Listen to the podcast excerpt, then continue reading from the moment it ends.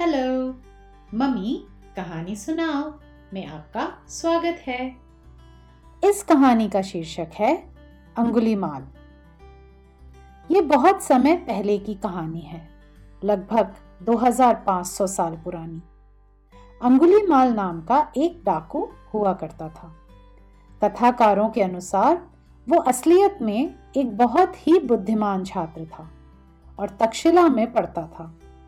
दूसरे छात्रों ने ईर्ष्यावश अपने गुरु के कान भरे और अंगुलीमाल जिसका नाम अहिंसक था, के खिलाफ भड़का दिया।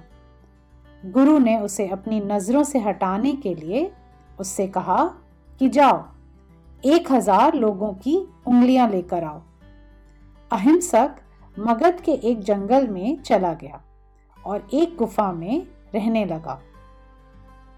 उसे कोई भी राहगीर मिलता तो वो उसे लूट कर उसकी उंगली काट लेता। इन उंगलियों की वो एक माला बनाकर पहनता था। ये लगातार करते करते अहिंसक, डाकू अंगुलीमाल बन गया। जब उसे कोई रास्ते पर नहीं मिलता था तो वो पास के गाँव में जाकर वहाँ के लोगों को परेशान करता था। गाँव वालों ने अपने राजा से मदद मांगी। और साथ ही साथ, गौतम बुद्ध जी को भी अंगुलीमाल के बारे में पता चल गया था। एक दिन, लोगों के मना करने के बावजूद, बुद्ध जी उसी जंगल में चले गए जहाँ अंगुलीमाल रहता था। अंगुलीमाल ने उन्हें देखा और आवाज़ लगाई, ठहर जा, कहाँ जा रहा है? बुद्ध जी ने अंगुलीमाल की बात को अनसुना कर दिया और चलते रहे। अंगुलीमाल पीछे पीछे दौड़ने लगा। वो भाग रहा था बुद्ध जी चल रहे थे, फिर भी वो उन्हें पकड़ नहीं पा रहा था। जब वो थक कर हार गया तो उसने बुद्ध जी को फिर आवाज़ लगाई, मैं कहता हूँ, ठहर जा। बुद्ध जी घूमे और शांत स्वर में उन्होंने कहा, मैं तो ठहर गया, पर तू कब ठहरेगा? उनके चेहरे पर मंद सी मुस्कान थी और भय बिल्कुल भी नहीं था। अंगुलीमाल बड़ा ही आश्चर्यचकित हो गया। उसने बुद्ध जी से पूछा, हे सन्यासी, तुम्हें डर नहीं लग रहा? बुद्ध जी ने जवाब दिया, तुमसे क्या डरना? डरा तो उससे जाता है, जो ताकतवर होता है। अंगुलीमाल ज़ोर ज़ोर से हंसने लगा और कहा, मैं एक साथ दस दस लोगों को हरा सकता हूँ। और तुम कहते हो कि मैं ताकतवर नहीं हूँ? बुद्ध जी ने सौम्यता से कहा, अगर तुम सच में ताकतवर हो तो जाओ उस पेड़ से चार पत्ते तोड़ लाओ। अंगुलीमाल ने कहा, कहो तो पेड़ ही तोड़ लाऊं?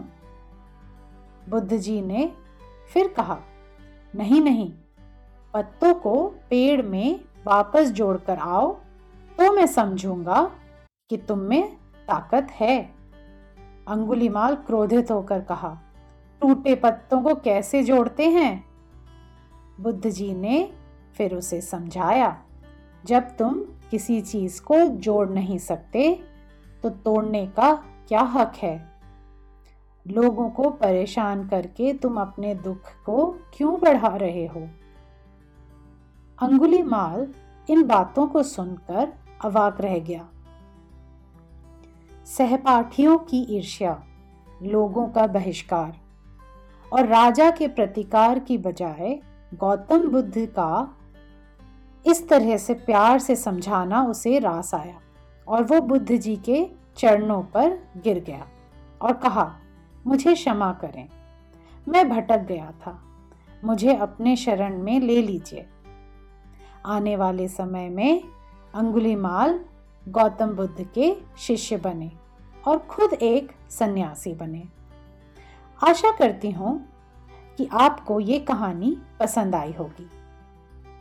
आइए देखें कि इस कहानी से हमने क्या क्या सीखा। पहली सीख, बुरे से बुरा काम करने वाले इंसान को भी प्यार से समझाया जा सकता है। धीरज और प्यार से। जैसे कि बुद्ध जी ने अंगुलीमाल के साथ किया। दूसरी सीख, जब हम कोई प्रतिक्रिया यानी कि रिएक्शन नहीं देते हैं तो सामने उत्तेजित इंसान सोच में पड़ जाता है कि उसे कोई प्रतिक्रिया क्यों नहीं मिली। ये अच्छा तरीका है उसे समझाने के लिए। हमने इस कहानी में देखा कि जब बुद्ध जी ने भयभीत ना होते हुए कोई प्रतिक्रिया नहीं दिया तो अंगुली माल सोचने पर मजबूर हो गया कि ऐसा क्यों कर रहे हैं बुद्ध जी, और उनकी बात सुनने के लिए रुक गया। तीसरी सीख ये कि रोज़मर्रा की ज़िंदगी में अगर आप अपनी कोई आदत सुधारना चाहें तो सुधार सकते हैं। इसके लिए आपके मन में दृढ़ निश्चय, यानी कि विल पावर होना चाहिए। सोचिएगा ज़रूर इन बातों के बारे में।